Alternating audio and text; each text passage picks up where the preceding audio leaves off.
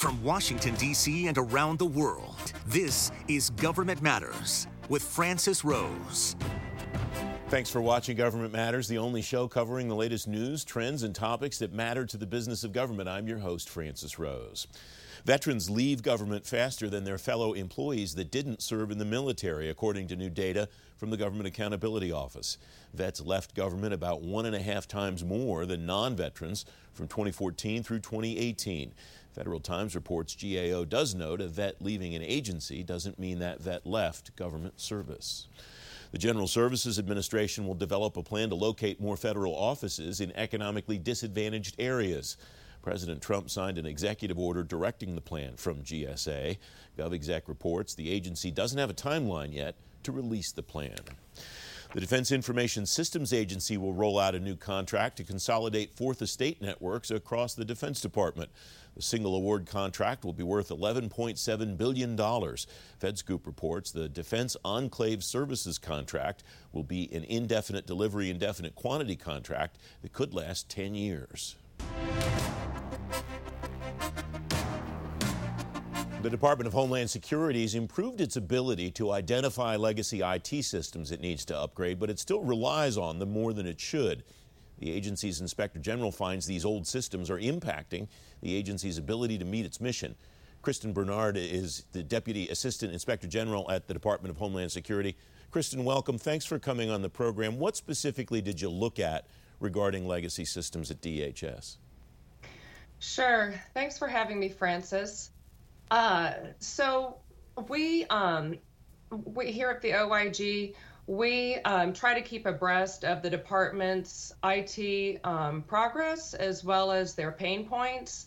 Um, this audit was just one in a series of many reports that we've done over the last 10 years, especially in light of IT reform initiatives that have really taken flight over the last 10 years. So, uh, for this particular audit, we focused on two key areas of IT reform, which is the shift to cloud computing, of course, and consolidating IT services. So, uh, as far as progress that the department had made, um, well, we found they had made progress in both areas for cloud migration and data center optimization. Um, although the department is sort of taking a one by one approach to lift and shift, uh, one system at a, at a time, one component at a time to the cloud. Uh, it had still met or exceeded its goal to transition about 30% of its systems um, by the first quarter of 2019. Um, it seems they've become more comfortable leveraging cloud solutions over the past few years, especially since the FY19 Cloud Smart strategy. So I think that certainly helped them um, especially now, to mobilize their workforce. Um, we uh, similarly we cited progress with the data center optimization. Um, I believe they were down to 15 data center sites from a peak of about 100 or 102. So uh, that was also progress. But Francis, our key takeaway was um, DHS is still um, struggling to reduce its dependency on legacy technology systems. And we know from our prior audit work that the department has a lot of ground to cover in this area to address the rising operations and maintenance cost for supporting these legacy systems, um, but perhaps more importantly, to uh, provide personnel with more up to date technology um, and, and we cited three examples in the report of IT systems that were out of date or no longer supported, some dating more than 15 years ago. Yeah, one, one of those systems, I did a little math calculation. Only one of them, it seems, has been implemented, instituted since the actual stand up of the department about 18 years ago. The other two predate even the establishment of the Department of Homeland Security. Were you right. able to get a sense in doing this work or other work that you've done why there hasn't been an update till now? Is it just because the system has to keep working to fulfill the mission of the agency, or is there some other issue there, Kristen? No, um, I think you've you've really uh, hit the head on the nail. The biggest challenge that these legacy systems present in a department like DHS, with its vast and complex mission operations, is you know technology is underpinning nearly every mission operation that's going on across the department. And these modernization efforts are a massive undertaking. Uh, it can destabilize the system for quite a prolonged period of time. Um, there's also there's often uh, a large data migration effort and application recoding effort that goes along with modernizing these older systems. Um, but because it's so critical to keep the systems up and running without interruption, there can be a lot of risk associated with um, these modernization efforts. So I think that's definitely the biggest challenge at play here. The recommendations struck me, Kristen, as an amateur observer, as all heavy lifts. I guess the benefit DHS has is that its new CIO is certainly not new to information technology. Karen Evans has been around the federal IT community for a long time. Walk me through the recommendations that you are suggesting that DHS undertake. Sure. So, uh, you know, we DHS really needs to overcome these long-standing IT deficiencies. It's certainly not going to happen overnight. Um, so, with respect to the um, particular areas that we focused on for this audit, we issued three recommendations uh, aimed at improving their implementation of cloud technology, data center optimization, and providing oversight of legacy IT systems. So, uh, specifically, we recommended that they develop guidance, additional guidance for implementing cloud technology and migrating these legacy systems to the cloud. Um, we recommended they coordinate with components to develop and finalize data center migration approaches and to establish a process to assign risk ratings for major legacy IT investments. And I think that's where Karen Evans will um, will really be helpful. I know we've made some good progress over the past few years in CIO authority. Um, and I, I, think that she will have a good handle and be in a good position to maintain oversight. We just have a, less than a minute left, and that's exactly where I wanted to finish. John Zangardi, the former CIO at DHS, was on the program a, little, a few days ago talking about that fact. The HR system Angie Bailey has control of, the uh, financial management system that you cited, Troy Edgar has, the CFO has control over that. FEMA has control over the FEMA grant system. Does that matter? Should those shift to the office of the CIO, or is that not in the purvey of the recommendations that you made? No, that's that's not in the purview of the recommendations that we've made, um, and and that's certainly not uncommon for um, IT systems to be owned and managed by a program office. But yet, still, there are tools and techniques in place to empower the CIO to, as I said, to conduct that oversight and to use risk ratings and to maintain visibility to help out and, and provide that steering that's needed. Kristen Bernard, thanks very much for joining me. I appreciate your time. No problem. Thanks for having me. Up next, the right mental health care for military families. Straight ahead on Government Matters, delivering what service members and their families need. You're watching WJLA 24 7 News.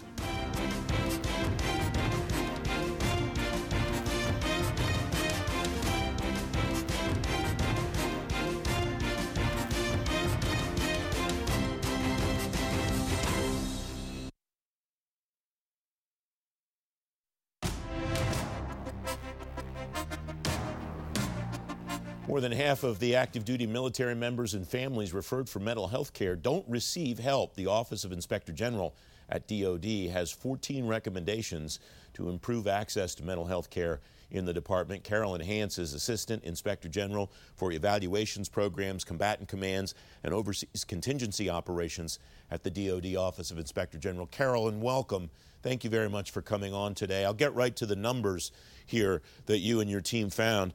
Um, 40, uh, 4,415 out of 8,328 people per month. Um, an average of 53% of all active duty members and their families referred didn't get the, hel- the care that they needed. And maybe what is more striking to me, the MHS doesn't know why. Were you able to find out why they didn't know why, Carolyn? Uh, in some cases, it related to, uh, for example, on the 53%, uh, that didn't receive care after referrals. A lot of that had to do with patients having to attempt to get the appointments themselves. In some cases, the providers were the inf- information was inaccurate as it related to providers. In some cases, they want patients wound up making multiple phone calls in order to get appointments or attempt to get appointments and wound up frustrated because the provider information may have been inaccurate. It could be a case of where the provider was no longer accepting new TRICARE patients. And when a patient that's referred for mental health issues winds up in a frustrating position of having to make multiple phone calls to attempt to get that follow up care, we found that to be problematic. Having been in that situation myself, and I'm sure we all have at some point in time when we've needed care, I can understand that, that frustration that the patient runs through. How is what is happening in this in the military health system in DHA different than what somebody might experience in some other system? Is there a way to compare apples to apples given the unique nature of DHA and TRICARE? Uh, we didn't look at the unique nature necessarily of uh, DoD in comparison to the civilian uh, force. However, uh, we do know that 14% of active duty military, and according to our statistics from 2017, have mental uh, health issues, whereas in the overall United States, it's more like 18%. So in the department, it's slightly lower. But we did, uh, we do note that there is a concern in DoD as well as outside of DoD in terms of the uh, availability of health care providers for mental health. And, and by 2030, there's an estimate that there'll be like 17,000 um, more mental health care providers needed than are, are going to be available. So we are looking at various ways that the department can improve in terms of the mental health access to care in meeting the standards and also in developing a single model for the direct care and purchase care system so that we can improve the extent to which active duty military and their family members are actually receiving the mental health care that they need because it is incredibly important to the patient safety as well as to the readiness of the force. And we ran into examples like where uh, the delays can jeopardize patient safety as well as force readiness. Uh, for example, at one site that we went to, uh, uh, interviewee noted that there's indications that the delays, excuse me, that the delays in healthcare can result in things like um, second suicide attempts or hospitalizations, and that's very concerning and problematic. You make 14 recommendations here. It's a long list and very comprehensive. What are some of the most important ones that you would like to see DHA implement pretty quickly? Um, they can quickly update and clarify guidance. They can make it so that measures of standards of care are implemented con- consistently across the department. They can also look to develop a single staffing model to determine the appropriate number of mental health care providers that are needed. And they can also uh, develop in the system a means for the military healthcare system to make the appointments that are needed rather than relying on patients to have to take the referral and run with it and then find out that they're not receiving the care because you refer them to providers that are no longer accepting patients. It's just very frustrating when you have to call multiple providers in order to attempt to get a mental health care um, treatment that you need. Carolyn Hantz, thanks very much for your insight today. I appreciate your time very much. Thank you. Up next, dominating information at the Pentagon. Straight ahead on Government Matters, how the shift to the cloud will give warfighters a critical edge. Don't forget, if you miss an episode of Government Matters, you can find it on our website, govmatters.tv. We'll be right back.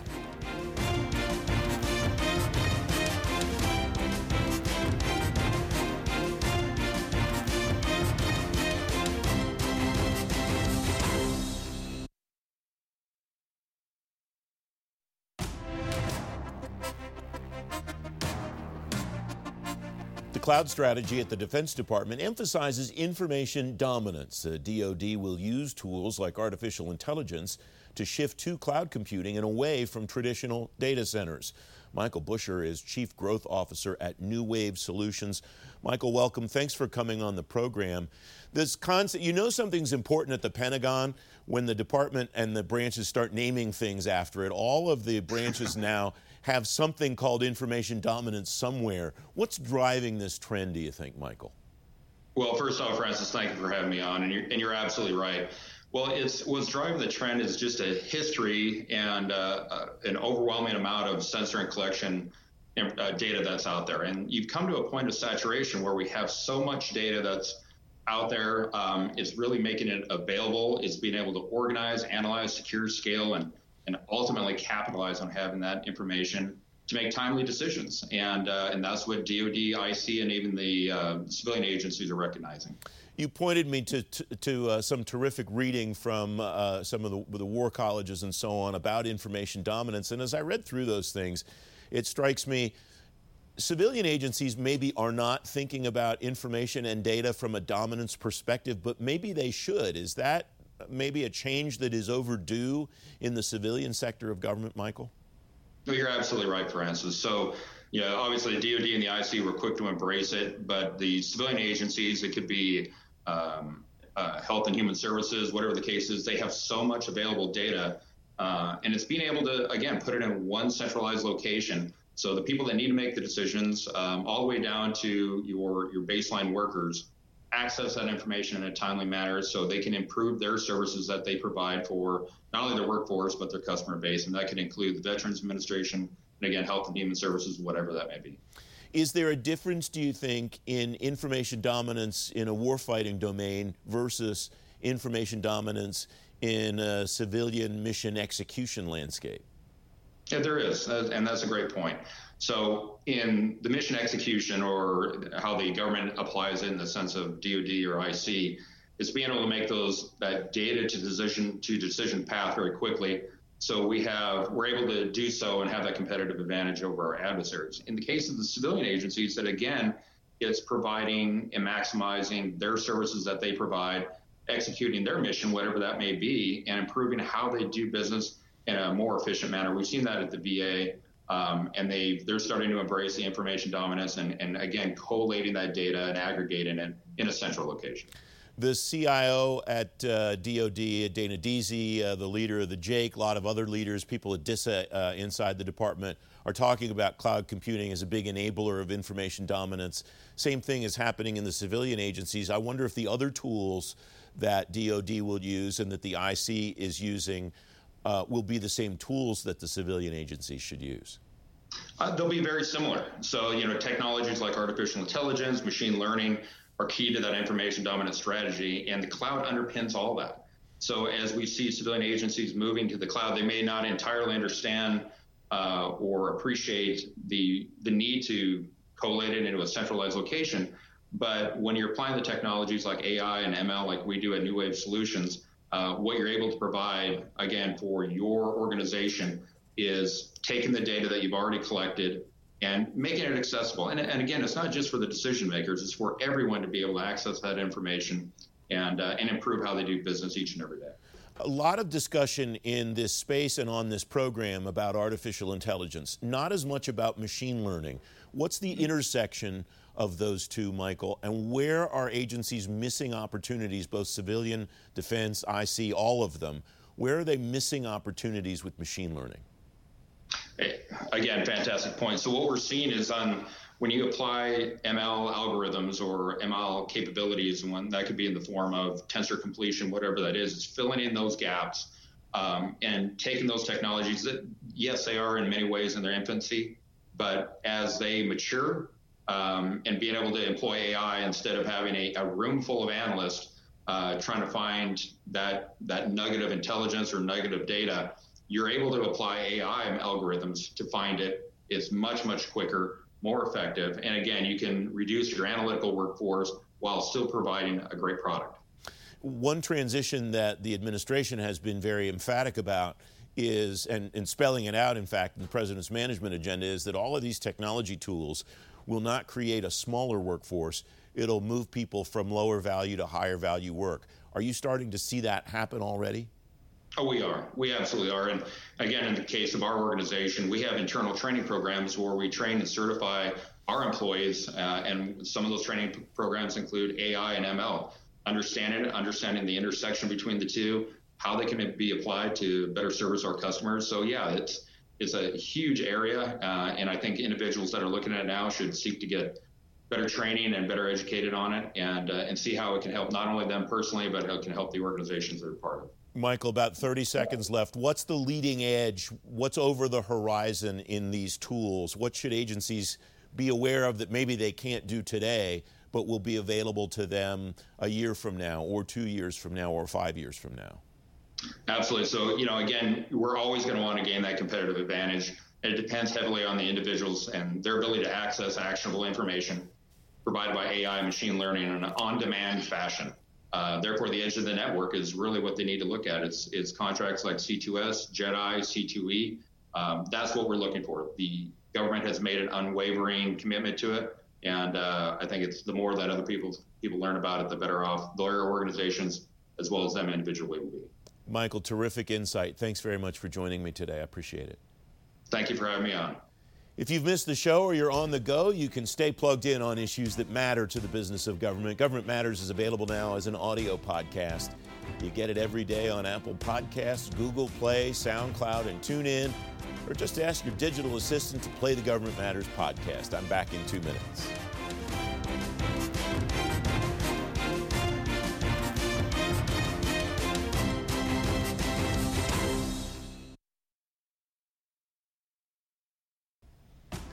That's the latest from Washington. Join me weeknights at 8 and 11 on WJLA 24-7 News and Sunday mornings at 10.30 on ABC7. Stay plugged in on issues that matter to the business of government. Thanks for watching. I'm Francis Rose. Thanks for listening. Our daily program is produced by Cherise Hanner and Ashley Gallagher. Christy Marriott leads our technical crew. Our web editor is Beatrix Haddon. Government Matters was created by George Jackson. Visit govmatters.tv for articles, videos, and more, including our first feature length documentary, The Dawn of Generation AI. Government Matters is recorded at WJLA TV in Washington, D.C. Copyright Sinclair Broadcast Group.